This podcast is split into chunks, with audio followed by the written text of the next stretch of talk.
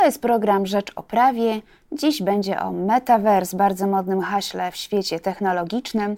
Wyjaśnimy, co tak naprawdę oznacza, czy to przyszłość internetu i jakie wyzwania prawne są z tym związane. Opowie o tym wszystkim mój gość Justyna Wilczyńska-Baraniak, partner w EY.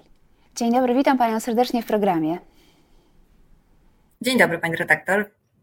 Dziś porozmawiamy o metaverse. To ostatnio bardzo modne hasło, ale zanim zapytam Panią, co oznacza e, w praktyce, to mm, e, próbowałam odszukać, kiedy po raz pierwszy to hasło się pojawiło i z tego, co mi się udało, to była to cyberpunkowa książka Zamieć. Mm, teraz pewnie się od tego momentu dużo zmieniło. Proszę powiedzieć naszym widzom, e, o czym myślimy, gdy mówimy o metaverse?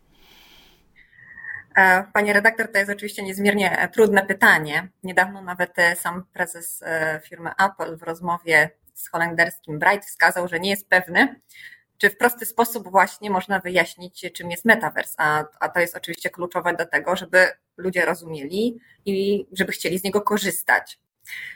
Ja zaczęłabym od tego, że mówiąc o metaverse, powinniśmy wyobrazić sobie wirtualny świat, i też powinniśmy wiedzieć, że nie ma jednego metavers. E, są metaversy, takie wirtualne światy, które wykorzystują obiekty świata rzeczywistego, które możemy do pewnego stopnia eksplorować poprzez e, różne platformy, na przykład e, modę. I tutaj w tym przypadku takie firmy jak Balenciaga, Nike, Gucci mają swoje metaversy i też pewnego rodzaju metaversa stanowią światy gier, takie jak Roblox czy Fortnite, w których właśnie gracze poruszają się w takiej wirtualnej, równoległej rzeczywistości. Mhm. I właśnie e, bardzo, bardzo trafnie pani redaktor wskazała, że e, po raz pierwszy właśnie w swojej powieści Śnieżyca w 1982 roku pisarz Neil Stevenson e, sformułował właśnie to pojęcie metavers i w jego metaversum ludzie właśnie jako awatary wchodzili w interakcję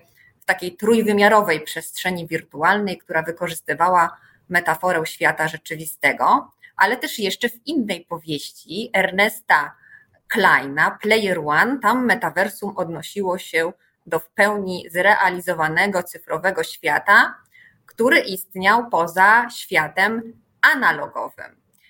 E, jeszcze może warto sięgnąć do definicji technicznej Gartnera, i tam właśnie ten metavers definiuje się jako taką właśnie zbiorową, wirtualną przestrzeń wspólną, połączenie takiej um, wirtualnie wzbogaconej rzeczywistości fizycznej i cyfrowej.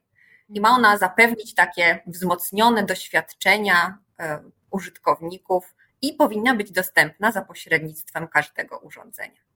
A proszę powiedzieć, do czego metavers jest teraz najczęściej wykorzystywany? E, to jak już też wspomniałam, przede wszystkim e, modowe marki, takie jak Vans czy Gucci, wykorzystują wirtualną przestrzeń do promocji swoich produktów. I ta pierwsza z nich zbudowała na platformie gier, gier Roblox wirtualny skatepark, właśnie z myślą o promocji marki, budowaniu mm. świadomości wśród grupy klientów. E, I ta marka też ujawniła, że jej park odwiedziło ponad 48 milionów użytkowników. To jest bardzo dużo. Bardzo dużo, tak. Też na przykład tak, też na przykład na platformie Decentraland odbył się pierwszy e, Metaverse Fashion Week, e, w którym zaprezentowały się największe modowe marki, takie jak Hugo Boss czy Barbery. E, I te oczywiście pokazy mody połączone są z możliwością zakupu fizycznych produktów. Ale też oczywiście jest też druga strona tego świata metaverse. Ze względu na te możliwości biznesowe wirtualnego świata zaczął się rozwijać rynek dóbr cyfrowych a wraz z nim NFT, czyli takie niewymienialne tokeny, non-fungible mm. tokens, które mogą służyć zabezpieczeniu praw dla właścicieli takich dóbr. Mhm. Y, tutaj mogłabym więcej o tym NFT, ale myślę, że to, co jest ważne, żeby dobrze zrozumieć, czym jest ten metaverse, to też warto przenieść się y, nieco do historii rozwoju internetu. Bo jak popatrzymy się na te trzy etapy, Web 1.0, to była, ten internet był taką siecią do odczytu. To był rok 1989, czyli nic więcej nie mogliśmy zrobić, jak tylko przeczytać dostępne treści. Ale już w 2004 pojawił się internet Web 2.0, to co znamy dzisiaj.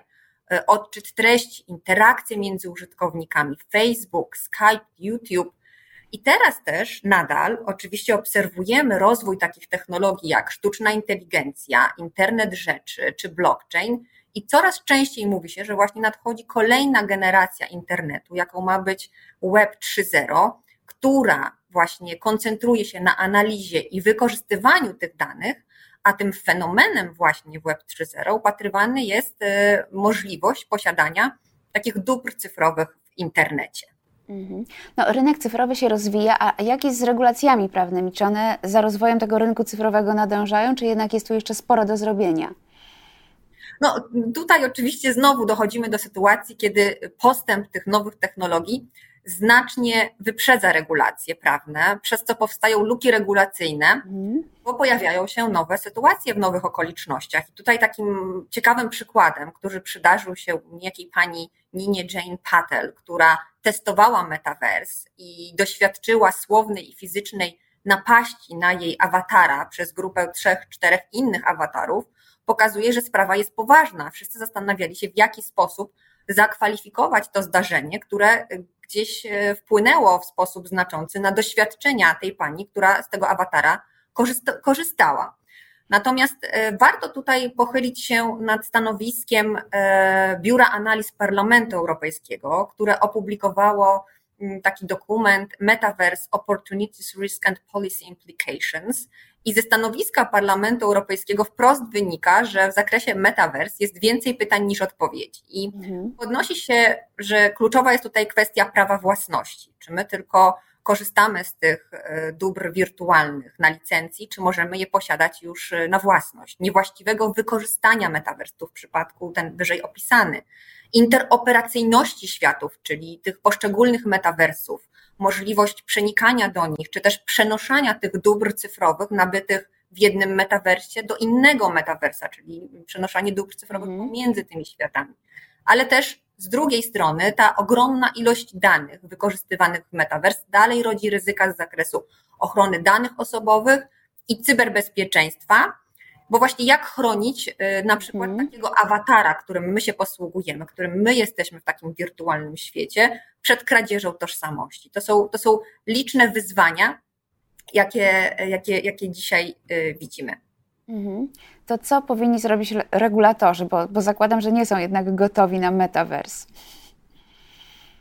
E, ja myślę, że są regulacje, którym już powinniśmy się e, przyjrzeć, e, czy mm, znajdują one zastosowanie. Na pewno komisja nie zamierza w najbliższym czasie, czasie proponować szczególnych regulacji dotyczących metaverse, mm. zwłaszcza, że obecnie jesteśmy w takiej dekadzie cyfrowej, gdzie liczba tych aktów prawnych e, na gruncie Unii Europejskiej e, jest ogromna. I natomiast moją uwagę zwróciły dwa akty prawne. Ustawa o rynkach cyfrowych, czyli tak zwany Digital Market Act i ustawa o usługach cyfrowych, Digital Services Act. I te akty są bardzo ważne, jeżeli chodzi o metaverse, y, ponieważ biorąc pod uwagę na przykład zakres zastosowania Digital Market Act, y, możemy przyjąć, że on y, będzie miał zastosowanie do niektórych metaverse. Widać to chociażby mm, po definicji podstawowej usługi platformowej, która obejmuje na przykład usługi w chmurze, serwisy społecznościowe, wyszukiwarki, systemy operacyjne, czyli te podmioty, które tworzą metaverse, Y, mogą być objęte tym Digital Market Act i będą musiały zapewnić zgodność swoich usług y, zgodnie z tym aktem. Y, jeżeli chodzi natomiast o ten drugi akt, czyli akt o usługach cyfrowych, Digital Services Act, to dotyczyć on będzie metaverse w takim zakresie, w jakim te platformy, na których użytkownicy mogą udostępniać swoje treści. I zgodnie właśnie z tym e, aktem Digital Services Act, podmioty tym aktem związane będą na przykład zobowiązane do udostępnienia swoich algorytmów, co może okazać się dość właśnie skomplikowanym zadaniem. Także jak zawsze w przypadku takich nowych technologii, kluczowe jest najpierw dokonanie takiej analizy luki, czyli zorientowanie się, które przepisy obowiązujące już mogą mieć zastosowanie, a które rzeczywiście wymagają szerszego doprecyzowania bądź ewentualnej zmiany. Oczywiście jeszcze jest na przykład szeroka kwestia związana z ochroną praw własności intelektualnej. Dzisiaj już też liczne podmioty e, chcą chronić swoje dobra cyfrowe, nawet jeżeli nie oferują tych e, usług, e, tych dóbr jeszcze w metaversie, to zaczynają rejestrować znaki towarowe dla tych cyfrowych dóbr. To jest po słynnej sprawie która dotyczyła naruszenia znaku towarowego w Metaverse. To był przypadek torebek Meta Birkin. Mhm. Ja bym chciała, żeby, bo nam się powoli kończy czas, żeby Pani jeszcze na koniec powiedziała, jak firmy mogą się przygotować do rozwoju usług w Metaverse, bo mm, z ich perspektywy może być to ważna, ważna informacja. E, ja myślę, że to generalnie wszystko zależy od strategii firmy. Mm, na pewno trzeba zidentyfikować, e, w jaki sposób firmy chciałyby działać i jakie swoje usługi oferować w metaversie, jakie to mają dla nich korzyści biznesowe. Natomiast e, w przypadku rozwoju takiej usługi, to kluczowa jest analiza regulacyjna, tak, świadczenia takiej usługi tak aby nie narażać się na ewentualne ryzyka związane właśnie z wykorzystaniem praw własności intelektualnej, czy też e, podjąć aktywne działania związane z rejestracją znaku. Kwestia właśnie właściwej wymiany danych, zadbania o e, prawa konsumentów, którzy z takich platform będą korzystały. Także Przede wszystkim to jest kwestia strategii biznesowej, a następnie właściwe dobranie do tego E, kwestii prawnych i ich zabezpieczenia. No, tak czy inaczej, nie są to łatwe rzeczy i pewnie bez e, pomocy ekspertów i specjalistów się nie uda tego wszystkiego ogarnąć. E, z pewnością to są nowe rzeczy dla wszystkich z nas. Jak, jak analizujemy, to staramy się przede wszystkim właśnie zidentyfikować te największe problemy.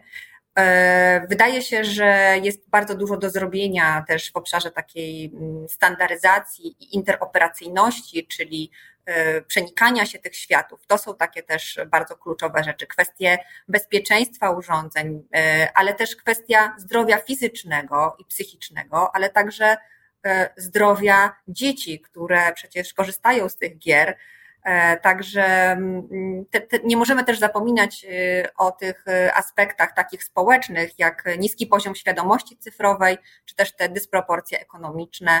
E, także powinno się na ten świat wirtualny patrzeć w sposób bardzo szeroki, taki inkluzywny, e, aby też no, nie było takiej społecznej dyskryminacji. Serdecznie dziękuję Pani za rozmowę. Moim gościem była Justyna Wilczyńska-Baraniak, partner w EY. Bardzo Pani dziękuję. Dziękuję Pani redaktor, dziękuję Państwu.